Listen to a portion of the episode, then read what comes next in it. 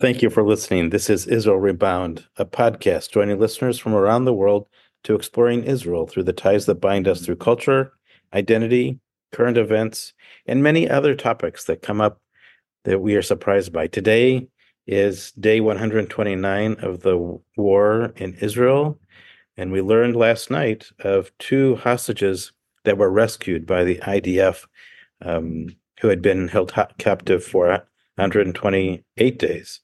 Um, Liz, how are you? I forgot to I forgot to say I'm joined by my co-host Liz Feldstern. Where are you, Liz? That's a whole nother topic. Okay. I am speaking to you today from Kishinev, Moldova. Well, you but, are. Uh, but first, I just well, I I I don't want to not respond about uh, the two hostages being rescued um, because it's the best kind of news that we can possibly have. And for for Israel, it's I mean, it means everything, right? Seeing the the people that we've been waiting for come home. It gives a lot of hope for all of those that are still in captivity and um and just so genuinely happy for those families to to have their their person home. I I agree with you. I'm going to just uh, share who they are, uh, which I think is important to remind people that there are still 132 hostages still being held in Israel. Um, but today we learned of two that were rescued uh, Fernando Simon Marman, who is 60, and Louis Har, who is 70. They are both abducted from kibbutz Nir Yitzhak on October the 7th. Uh, we know a little bit about the other people that were held hostage with them were taken the same time when um, the young woman who was uh, released back in November, who was released with her dog. So they're part of that same connection. Um, I think, yeah, I can't remember exactly her name, but it was a very dramatic release when the family came out. And but these were two men that were kidnapped kidnapped about the same time and were not released then, but were now rescued. Yeah, and uh, it sounds like in you know relatively stable health, so that's a a wonderful miracle as well. I, I think we could talk quite a bit about the hostage situation in Israel because we are, you know, at 129 days of this war, and this was the first sign of of hope, really, that uh, the effort to find and to rescue the hostages has taken place. So it's a very positive thing for people in Israel and around the world who are following this. But really, there's still 132 hostages uh, still in captivity. There's a number going back and forth that somewhere between 20 and 30 are presumed uh, dead, but we don't know that. That's just a number.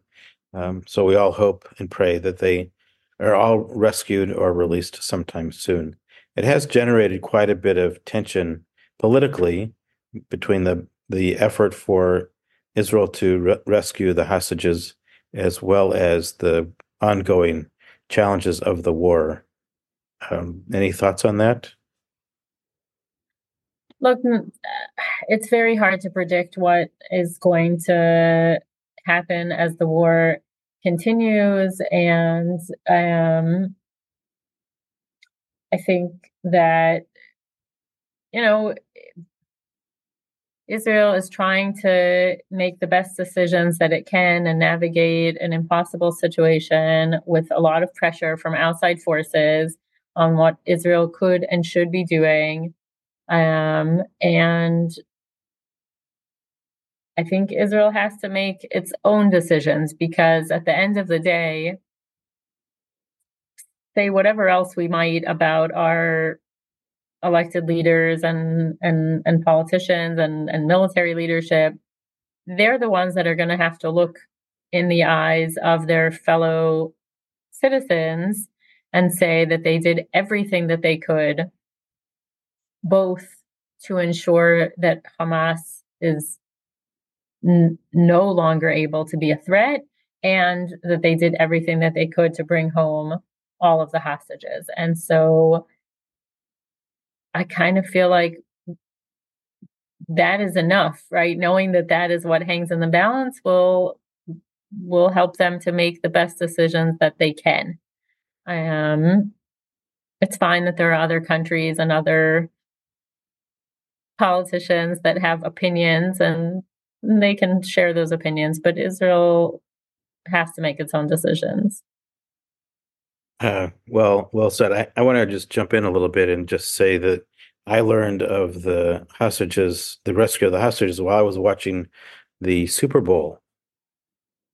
The American, the Super Bowl is for those who aren't from America and, and don't know what the Super Bowl is. It's the championship for football, not soccer, but of football, and two teams from one team from San Francisco and one team from Kansas City were in the uh, Super Bowl. And it was held in Las Vegas, and it's a it's always a an interesting event. Uh, many people have parties to watch the Super Bowl. Um, I tend to watch the Super Bowl for the the commercials. I think you are not alone in yet in that, right? Many um, many people watch for the commercials slash the halftime show. Probably correct. just as many people watch for those elements as those who watch for the sport itself.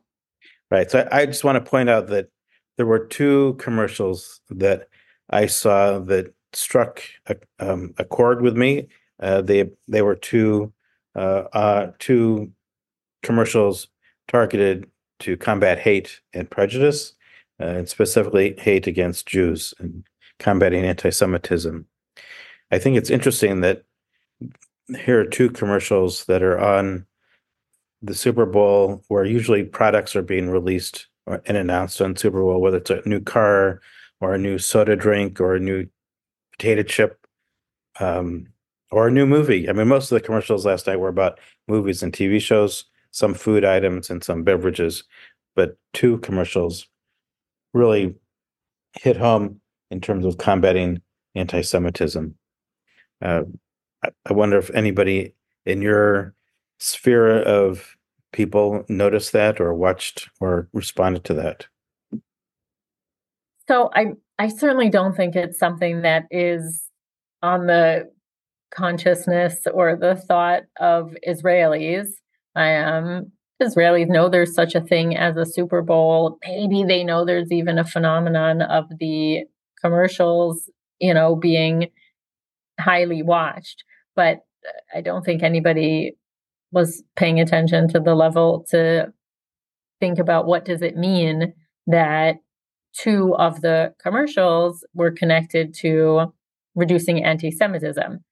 I, however, think that that is really interesting, and there are so many questions that I have about it. Uh, and they really are just questions, right? I don't have any answers, but to think that this highly coveted and very expensive airtime, right? And it's that case because it's watched and viewed by so so many millions of people.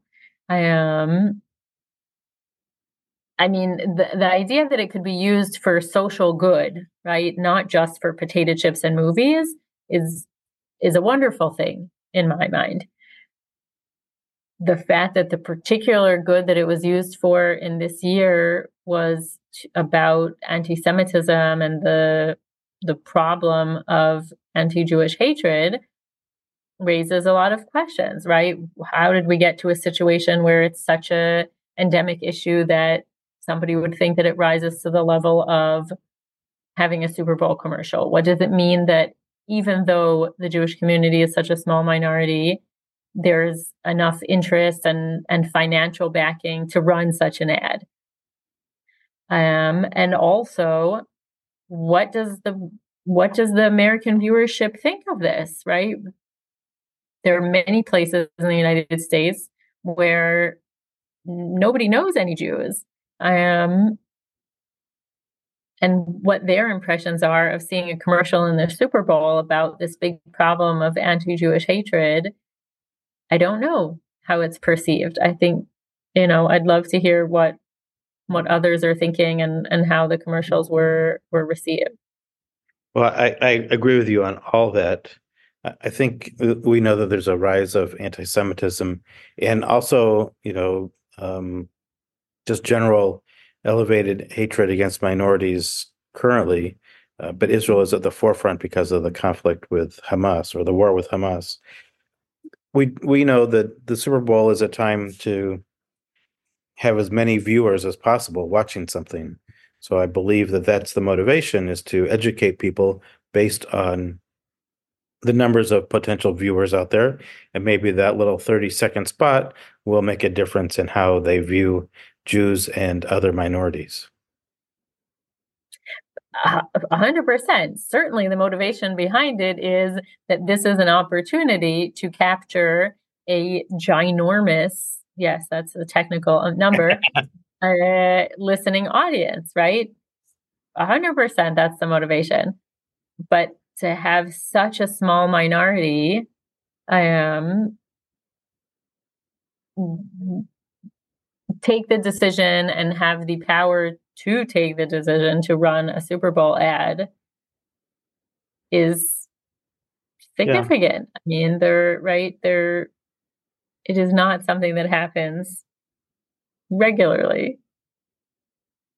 I agree. I agree with you. I, I just I also want to say that what's different uh, with this Super Bowl versus I think other ones, there were different commercials being aired depending on how you were watching it. If you're watching it on a network channel or you're watching it on a streaming device. So there are other commercials that potentially aired to other audiences. Uh, one that dealt with uh, bringing the hostages home, which I found also to be very interesting, although that one did not appear on the device or the streaming platform that I was watching it on. So that might have been targeted to other communities. So the whole idea of advertising and educating people, that's part of what the Super Bowl is about.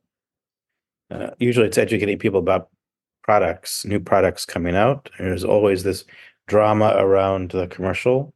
Uh, and so I give credit to the Foundation for Combating Anti-Semitism for taking a risk in uh, having a commercial uh, focusing not just on anti-Semitism but, but hate in general.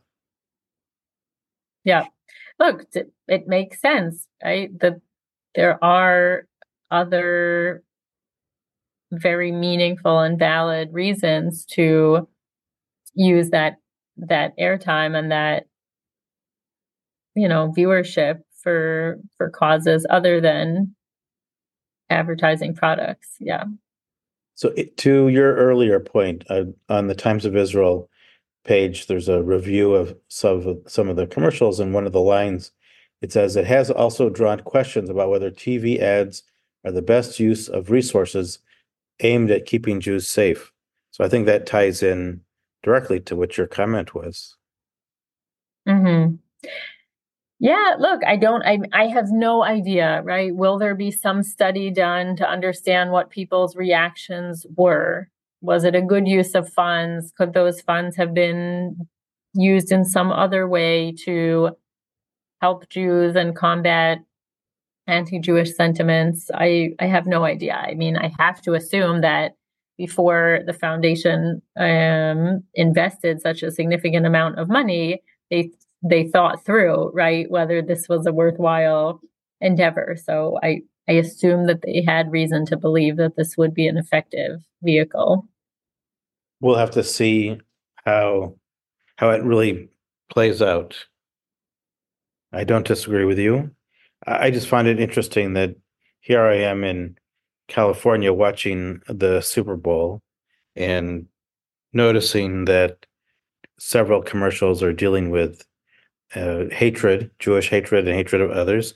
Then there was some other commercial about Jesus, uh, some very interesting uh, commercials around the theme of Jesus, uh, uh, it, it, mixed in with you know, potato chips and beer and cars and you know, people being goofy. So the platform of the Super Bowl really is an avenue to tell stories in 30 second increments. Yeah, it's a a category, I guess, in in into itself, right? The the genre of Super Bowl commercial. Uh, so you mentioned that you're in Kishinev. Can I ask you what you're doing in Kishinev? Yes, I am in Kishinev, uh, connected to my work for the American Jewish Joint Distribution Committee, kind of uh, doing a seminar with my colleagues as well as visiting the Jewish community here. And it is a lovely, warm, welcoming Jewish community. I highly recommend Moldova as a uh, vacation spot. It is, I believe, the least visited country in Europe. Um, but that is not because there's not what to offer. There's a very nice things to see here and eat here and people to meet and cultural traditions to observe. So I'm enjoying. Didn't the country of Moldova play a critical role in helping uh, refugees flee Ukraine during the war? Most certainly, yes. Um, so Moldova, for people that might not realize, uh, shares a border with Ukraine. And um, many, many Ukrainians left Ukraine and came through Moldova. Most of them did not stay um, because Moldova is a, a relatively poor country and did not have the ability to offer um, things for refugees that other European countries could offer them. However, as a transit point, right, for a temporary stay, Moldova hosted an enormous number of Ukrainians. In fact, uh, if we look, and that's true for the general community, if we look specifically at the Jewish community, more Jewish Ukrainians came through and were helped by the Moldovan Jewish community than there are Jews in Moldova. Right? They they hosted more people in the first four-ish months of the conflict um, than than the size of the entire Moldovan Jewish community. So they were tr- incredibly active, volunteers and professionals uh, I've heard people say that every member of the Jewish community opened their home and hosted someone at some point in those early months. Um, again, the vast majority of people have either moved on to other locations, whether that's making Aliyah to Israel or going to other parts of Europe or returning back to Ukraine. Um, and very few have stayed. But the the help that was provided in those early months, yes, really, really significant. So I think it's remarkable that a border country absorbed or provided refuge for the Jewish community, not just Jews, the Jews of Ukraine, but also other people from Ukraine who were fleeing. How, how did a country mm-hmm. manage to, to do all that? I um well, as I said, Moldova is a relatively poor country, so um it was certainly with a lot of outside financial support.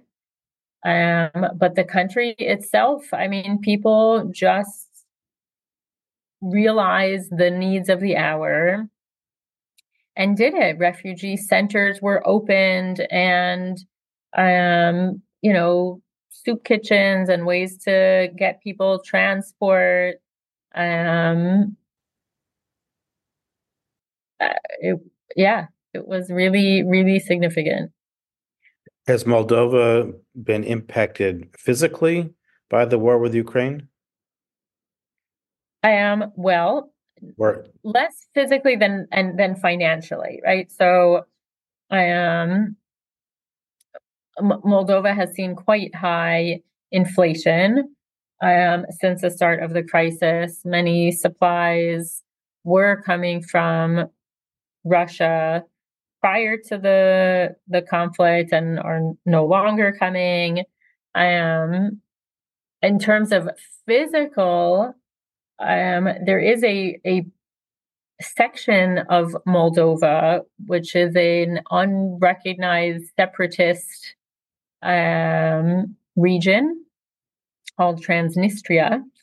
Um, and that is an area which is controlled by Russian or pro Russian separatists. Um, but that existed before this conflict. So there, you know, physically, there is that area that always raises questions of, you know, what could happen or what would happen if. Uh, but Moldova was not a- attacked in any way since, you know, two years ago. During those two years, I mean, at all. But the but the financial impact is has been significant. Yes, yeah, in a place that was already struggling. I, I know that uh, you've had a long couple of days. Any particular highlights that you can share about you, you know visiting Kishinev or other parts of Moldova that, as a tourist, you would like to highlight? So there is still more to see. So I will be happy to report back at a later date. But for now, I can say I am um, uh, really the city has beautiful parks. It is, in fact, a city. You look out and it's, you know, uh, urban and populated, and there are restaurants and shops and, and people out. Um, and I look forward to seeing more of what Kishinev has to offer in the next couple of days. Well, I hope when we speak and uh, next week that uh, we can report that there are more hostages being rescued or released. Um, Amen. And uh, th- then you know we'll dive hopefully more into uh, cultural experiences that we haven't talked about for a while. Purim is coming up. Um, other things that you and I usually enjoy talking about food uh, and a few other things. Yes, Purim is coming up, but I'll just remind everyone that Purim is a little later than sometimes this year because we have a, an extra month in the Hebrew calendar this year, as sometimes happens. So this is one of those years. So Purim will be a little bit later. So we're in Adar 1 right now, and Purim will be in Adar 2? That is correct. Okay. Another interesting fact about the the lunar calendar of the Jewish people. Yep. Right. We don't just add a February 29th, we add a whole month. Which and this year, uh, I guess we get both in the same year. That doesn't yes, always happen. So we will have February, we'll have an extra day this year uh, equal to an extra month in the Jewish calendar. Liz, any other final thoughts you want to share today? Um, gosh, I mean, I, uh, I, I hope to make sense of how these many different things fit together, right? I, I'd love to give everyone the the meaning of Super Bowl plus hostages being freed plus Jewish communities in small parts of the world. Um, but I uh, I'll have to continue gonna, thinking gonna, on it to bring that magic. I'm gonna I'm gonna leap in tie it together. Yeah. I'm gonna leap into your comment because I think part of the joy of what we do when we talk to each other is we grab different things from the universe and kind of condense it into how it impacts uh, our lives as it relates to Israel. So I, I think you described that really well. We'll have to figure out how it all connects.